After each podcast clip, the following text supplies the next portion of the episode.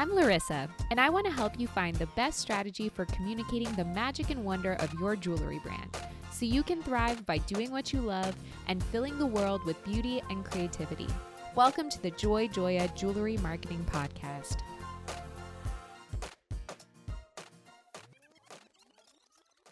Hi, I'm your host, Laryssa Wirstiuk. Through this podcast, I aim to empower and inspire jewelry entrepreneurs and innovators so they can thrive by doing what they love. I'm passionate about digital marketing for jewelry brands, and I'm excited to share my passion with you. This is episode 132, and today I'm going to discuss different types of keywords for jewelry brands, including SEO keywords and social media keywords. Why do keywords matter, and why do you need to choose some strategic keywords for your jewelry brand? How do you even go about doing this? I'm going to share all my insights. But before we get to today's episode, I want to share some marketing related news and insights from the past week that caught my attention. So, first, social media today did a really great summary of some insights that Instagram recently provided about their social media algorithms. I know almost once a day, someone is complaining to me about the algorithm as if it's some like higher power that's totally guiding and affecting our lives. Well, Instagram actually is being totally transparent about it and kind of gave some behind the scenes information about how the algorithm works. First of all, they said there's not just one all encompassing algorithm. It's actually a lot of different algorithms working together in a lot of super complex ways. Instagram says that its algorithms all use key signals, with those signals varying dependent on each element. There are thousands of signals that its system can draw from. So it seems kind of impossible and futile to try to figure that out, but there are definitely best practices that you can implement in your social media strategy. So, Instagram's Discovery tab is a little different with the Explore algorithm focused on showing you other content that you may like as a user based on things like who you follow and your Instagram engagement history there's really a lot of information in this report. I'm actually super impressed by how transparent they're trying to be. They're definitely not giving everything away. I mean, they they have all the knowledge and power, but they are definitely saying enough to provide you with tips on how to better plan your social media marketing strategy moving forward. For example, when it comes to a content type like Reels, the algorithm is quote specifically focused on what might entertain you End quote. A lot of people ask me, how do I make great reels? What should I do to make, make my reels perform better? The best answer I can give you is try to focus on making them entertaining, whatever that means to you and your brand. Ultimately, you want to delight your audience, make them really interested in watching. That's kind of the secret. That's all there is to it. So, really appreciate that information from Instagram. Another article from Social Media Today is about how Facebook also recently published a report that examines the key factors that influence online purchases. What makes people buy from an e commerce site? There's a really great quote here. So, new digital formats, especially video and live content, enable new ways to engage online audiences and keep them coming back. End quote a really good takeaway. So, in the future, moving forward, the brands that aren't afraid to embrace some of these new digital formats, especially video, live stream shopping experience, they're the ones that will have the most success with e commerce in the future. And above all, consumers cite that convenience is definitely the number one driver of purchases. So, the more convenient you can make the shopping and product fulfillment experience, the better. Make it super easy consumers will love you. They have more choices than ever before, so convenience and service definitely remain key. And finally, according to an article from JCK, diamond jewelry sales rose about 30% in the last three months from February to May. That's a huge jump in sales. Natural Diamond Council CEO David Kelly says that the sales numbers come from a mix of proprietary public and subscription sources, and they roughly track with the latest results that Signet Jewelers also released. Kelly says that the average price point of these diamond purchases is also much higher than normal. Definitely a fair amount of growth in sales to millennials, which is kind of surprising because we all hear that millennials are typically shopping for diamond alternatives, maybe for ethical reasons, maybe because of concerns around sustainability. So that number is definitely surprising. And the sales are split with both men and women buying diamonds in equal amounts a general boom in weddings, a continued reluctance to travel, and more people out and about wanting to dress up are all factors that may be attributing to this growth. The industry is well aware that demand has soared, and the Natural Diamond Council wants the outside world to know how well things are going. So good for them. I guess that's so, that's great news. If you want to get the links to the articles I share in this segment of the podcast, you can sign up for my email newsletter by visiting joyjoya.com slash sign up, and you'll get a digest with the links whenever a new episode drops. Okay, let's get to it. Let's talk about keywords, both for SEO or search engine optimization and for social media. Maybe you've never thought about keywords before. You've probably thought about hashtags, which kind of qualify as keywords, but I'm to give you a rundown and a lay of the land so you can better plan your content. So, why is keyword research so important? Basically, it helps you get found. So, it's really valuable because the consumers who would be finding you through key- keywords they're potentially better qualified because they have a search intent. They are actually looking for something and oftentimes they are in the mindset to buy as opposed to someone who's just scrolling mindlessly on, on Instagram and you're trying to appeal to them with your social media post but they're also super hungry, half distracted by something they're watching on TV, not really ready to purchase anything, as opposed to a person who's actively searching on Google or on Instagram who is in a much better mindset to buy. So if you can reach those people with keywords, you can potentially reach customers who are in a better position to help you grow your business. So, there are definitely different types of keyword research, and you want to make sure that you're doing the right kind for your goals. Do you want more people to find you on Google?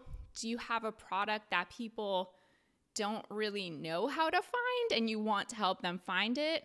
Then maybe they're searching for something similar or they sort of know how to search for it but aren't quite getting to you in their search results the discoverability of your product really matters in this case.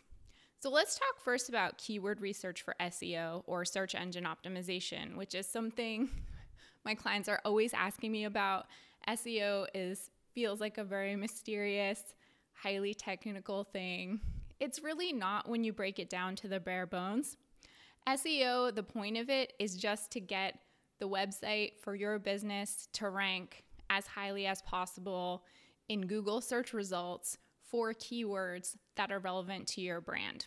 Classic keyword research starts and ends with the Google search engine. Google is basically synonymous with search, even though there are other search engines. The data comes from what people type or speak into Google search engine when they're seeking information. So the goal of keyword research for SEO is for you to uncover keywords that suit you searchers will use and identify to get to your business. Um, it's kind of a tricky balance with search engine optimization. You want to strike a balance between search volume, which means that people are actually searching for these keywords. So, for example, if you get way too specific with something, let's take the example of just gold ring. So, gold ring is super general. This is probably not a good keyword for most jewelry brands that even carry gold rings because the competition is fierce. There are so many jewelry brands with gold rings. It's also super non specific, so it could refer to any kind of gold ring an antique gold ring, a super thick statement gold ring.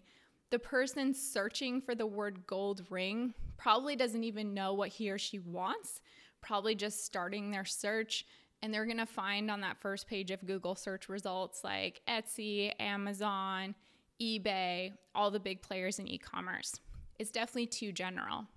If you kind of narrow that down a little bit more to maybe something like handcrafted filigree gold ring Well, now you're really getting in the mind of your target customer. If you sell this kind of product and there's someone out there specifically searching for this kind of product, then hopefully, if you can optimize for that keyword, there will be a connection and the person can find your brand and will be in a better mindset to buy because they were searching for that specific thing rather than just gold ring. However, if you try to optimize for a keyword like handcrafted filigree gold ring with garnets, that might be a little bit too specific. Most people searching on Google, at least for products, aren't really getting that specific in search because they may not necessarily know they even want that or that something like that even exists. So you really want to strike a balance with how many people are actually searching for this versus how much competition is there already out there in Google for this particular keyword. And that's really the tricky art of SEO. There's definitely a technical component to SEO. There's a lot of data involved. There are a lot of SEO tools that can help you uncover keywords. Google Analytics and Google Search Console definitely play a big role in this. And of course, there's the technical aspect of it, but there's also definitely an art and an intuitive element to SEO that requires you to really put yourself in the shoes of your target customer when he or she is searching on Google what would they look for? What would they type in? How would they get from point A on google.com to point B on your website? And that kind of requires you to be a little creative and think outside of the box. And you may not even get an answer like that from a tool that would help you from a technical standpoint. So it's really good to start by just brainstorming um, a list of keywords related to the products and services that you offer, whether that's handcrafted filigree gold rings or unique engagement rings or white gold heart necklaces, whatever that may be. You'll actually have an advantage if you have super unique products. However, if the product is so unique that someone might not even think to search for you, like they don't even have in their head that it exists, that can also be a disadvantage. So there are definitely some brands that plan out their product assortment based on how discoverable it will be in search engine results. You definitely want to strike a balance between these two extremes. In addition to brainstorming keywords that are relevant to your products and ser- products and service offerings, you may want to interview customers who have shopped with you about how they got to your brand, like what did they search for? What are some words and phrases that they associate with your brand? If you have good relationships with your customers, that's a great place to start. You can use some SEO research tools. Mozmoz.com is a great place to start. You can try Google Trends to see what are those keywords that people are actually searching for to make sure there is that search volume. And you can do some good old fashioned Googling. Put yourself in your customer's shoes and start searching for different words and phrases that you think people would search for to get to you and take a casual look. What are some of the other search results that are coming up? Who are the competitors in this space? Is it worth trying to even compete with some of these brands on the first page? you're, you're going to see Kay Jewelers, Zales, Jared, eBay, Amazon, Etsy.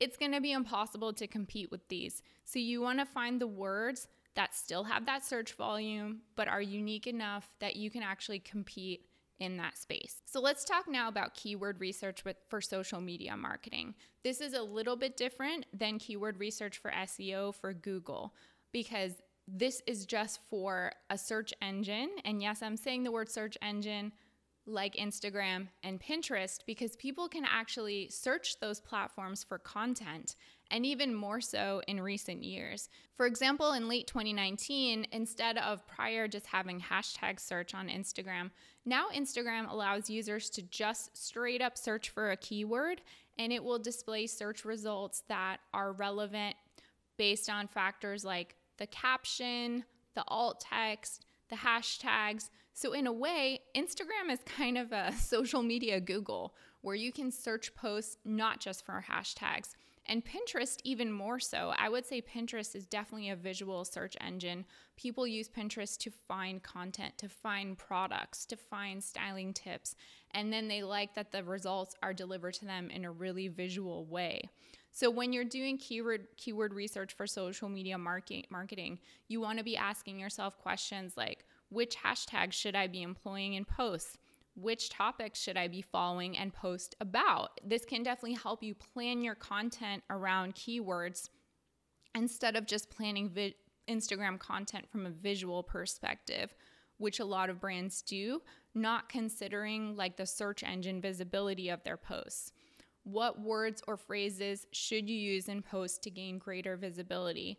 There's definitely a trend I see among jewelry brands to keep captions like super minimalist and like cutesy and just put a few words. And while aesthetically that might seem cool or nice, it's doing you no favors in getting discovered through search. So you want to at least be descriptive of the product being featured or say the product name. Um, you can still have a minimalist caption, but try to include those words that matter. They're really important. And some longer, really descriptive captions will help you make sure that you're getting those keywords in there. Also, you want to remember, especially on Instagram, that the name field and the bio field in your profile are searchable. So you want to make sure that you have your brand name clearly written out there and that you have keywords related to your brand in your Instagram bio. You also want to be treating all your hashtags like keywords. So, if you've decided that there are certain words and phrases that you want to associate with your brand, make sure that you find the hashtags that are the most relevant and will help you get noticed for those keywords. If that means you actually need to create new content to make sure you're really spanning the breadth of all those hashtags, then that's what you need to do we all think about and focus on the visual aspect of Instagram, but it's so much more than that, especially in recent months in the past year when it comes to discoverability. You have to really think about how users are searching Instagram, who you want to be reaching on Instagram, and how you can get to them, get to those people outside of your followers beyond just having pretty and aesthetic content. And another really great tip is you want to make sure you're editing the alt text for your photos before you post them on Instagram. So, alt text refers to it's meant for visually impaired people or for a website or app that doesn't load. So, alt text is actually a description of the picture so that if the picture actually doesn't load or a person cannot see the picture, the text describes what's there so that you can still understand what is trying to be shown. And alt text actually plays a really big role in how your post may come up in search results. So always make sure you're editing that alt text. To do that, you would tap advanced settings at the bottom of the screen right before you post. So I just shared a ton of information about keywords. What do you think? Have you ever started thinking about keywords for your jewelry brand? Have you ever sat down to plan content around keywords? I'd love to hear your thoughts. You can always email me, Laryssa, that's L A R Y S S A, at joyjoya.com. And as a reminder, my book, Jewelry Marketing Joy, is published and ready to ship. If you'd like to learn more and get your own copy, visit joyjoya.com slash book. Thanks for listening. Remember to subscribe so you never miss an episode. For more information about marketing services for your jewelry brand, visit joyjoya.com, where you can download our free ebook – proven conversion strategies for e commerce jewelry retailers.